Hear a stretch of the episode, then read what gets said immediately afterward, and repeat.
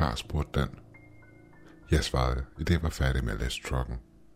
Det var ikke mere end et år siden, jeg var flyttet til byen. Det havde ikke været planlagt. Men de stigende huspriser i området, hvor jeg var vokset op, tvang mig til at flytte ud af området, i stedet for at flytte ind hos mine forældre. Det lykkedes mig at finde et job hos et firma, der tilbød at betale mig for flytteomkostningerne, så jeg kunne starte på en af deres lokale afdelinger. Så nu var jeg her. Til at starte med tænker jeg, at det var et firma med et godt renommé. Det var en non-profit organisation, og på daværende tidspunkt lagde jeg ikke mærke til, at de ejede en del ting, selv for sådan en type firma. Det burde have været et seriøst rødt flag, men jeg lagde aldrig rigtig mærke til det. Så lad os komme afsted, sagde Dan. Dan var et par år ældre end mig, og havde under min orientering været venlig nok til at tage mig under hans vinger. Vores nuværende opgave vil tage os fra by til by, hvor vi satte telt op til de hjemløse. Misforstå mig ikke. Det var en udmærket sag, men noget lå mig på sinde. Behøver vi virkelig at rejse så langt, spurgte jeg. Vi skulle pænt langt væk, og selve turen ville tage to dage. Selvfølgelig ville vi blive betalt for alle timerne, og firmaet betalt for vores indlogering. Men at tage så langt væk, når den nærmeste by kun lå to timer væk. Selvom den by skulle til ikke var særlig stor, når det kom til stykket, så virkede det alligevel en smule underligt.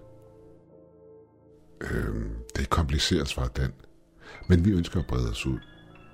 Dan havde svaret det samme sidste gang, jeg havde spurgt ham. Men bekymrer dig ikke om det. Lad os i stedet for fokusere på at give de her mennesker noget, der hjælper dem, og noget, de har brug for. Han smilede kort til mig og begyndte så at snakke om fodbold. Og kort tid efter havde jeg glemt mit spørgsmål. Teltlejren, vi havde fået sat op til de hjemløse, var fin og klarede sig godt. Det involverede typisk, at vi havde givet dem noget varmt tøj samt noget mad. Da det blev tid til at vende hjem af, lagde jeg mærke til noget. Øhm, skal vi have nogen mere tilbage, spurgte jeg forvirret. Jeg havde intet fået at vide om dette. Tre personer, to mænd og en kvinde, kørte med os, i det vi kørte tilbage. Jeg svarede den, de har nogle problemer, som jeg tror, vi kan tage bedre hånd om derhjemme. De alle sammen takket ja tak til det, så tænk ikke over det.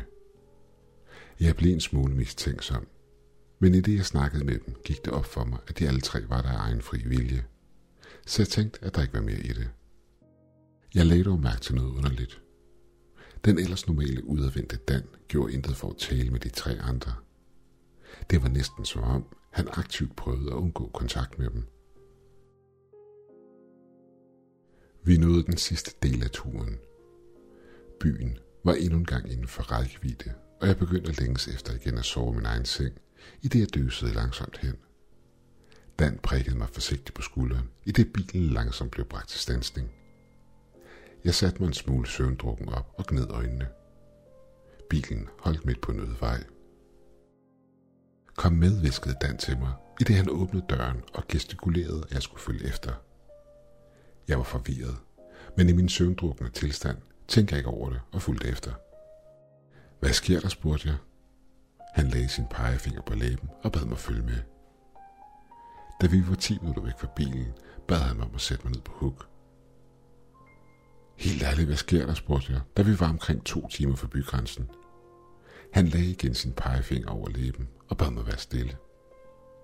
Det var her, hans hoved lavede en hurtig bevægelse, som om han havde set noget ud af øjenkrogen. Jeg så i retningen, han stirrede, men så ingenting. Til at starte med. Pludselig så jeg silhuet af noget, der mindede om en hund, men nok mest af alt var ulve. Hvad sker der, spurgte jeg viskende. Fortæl mig nu, hvad der er, der foregår. Han skulede op til mig, men det gik op for ham, at jeg ville fortsætte, hvis han ikke begyndte at tale. Ved du, hvad en skinwalker er, spurgte han. Jeg kløede mig i hovedbunden. Nej, svarede jeg. Det er et mytologisk væsen, svarede han. Eller det troede jeg i hvert fald, at det var. De er en, en slags vampyr, vil jeg mene.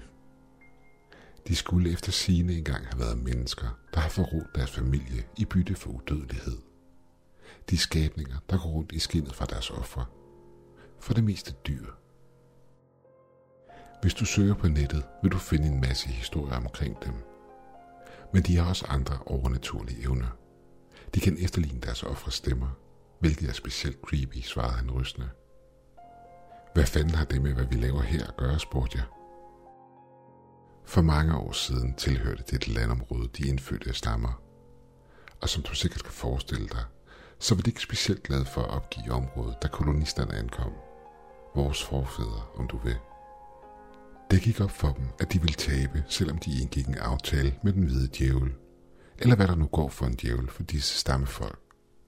Så de inviterede nogle af de andre stammer i området ind til en diskussion, hvor de blev enige om at lukke skinwalkersne ind. Som jeg sagde, så er det lidt ligesom vampyrer, da de ikke kan gå ind på områder, de ikke er inviteret ind på. En sveddråbe løb ned ad nakken på mig. Jeg så ud mod horisonten igen. Dengang var der ikke flere ulve at se. I bytte for at slippe af med de indfødte, besluttede byens grundlægger at give skinwalkerne tilladelse til at komme ind i byen, samt hvert et hus i deres territorie, sagde Dan lavmældt. Hvis de ville, kunne de med lethed gå ind i vores huse og dræbe alle, de fandt. Men det gør de ikke, så længe de bliver fodret regelmæssigt.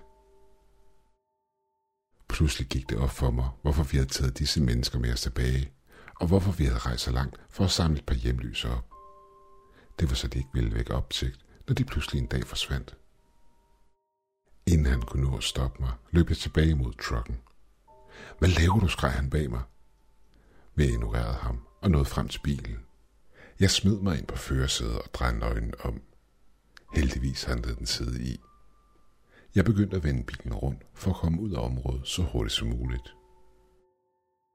Skinwalkerne nærmede sig. De lignede ikke længere dyr, men var i stedet magre og udsultede skikkelser at se på. På grund af måden, de bevægede sig på, kunne jeg ikke rigtig fokusere på enkelte detaljer. Jeg drejede hovedet et kort sekund og så ud af vinduet. Et monster løb på alle fire ved siden af bilen, og på en eller anden måde havde det ingen problemer med at følge med, selvom jeg kørte over 60 km i timen. Den lignede et udmagret menneske.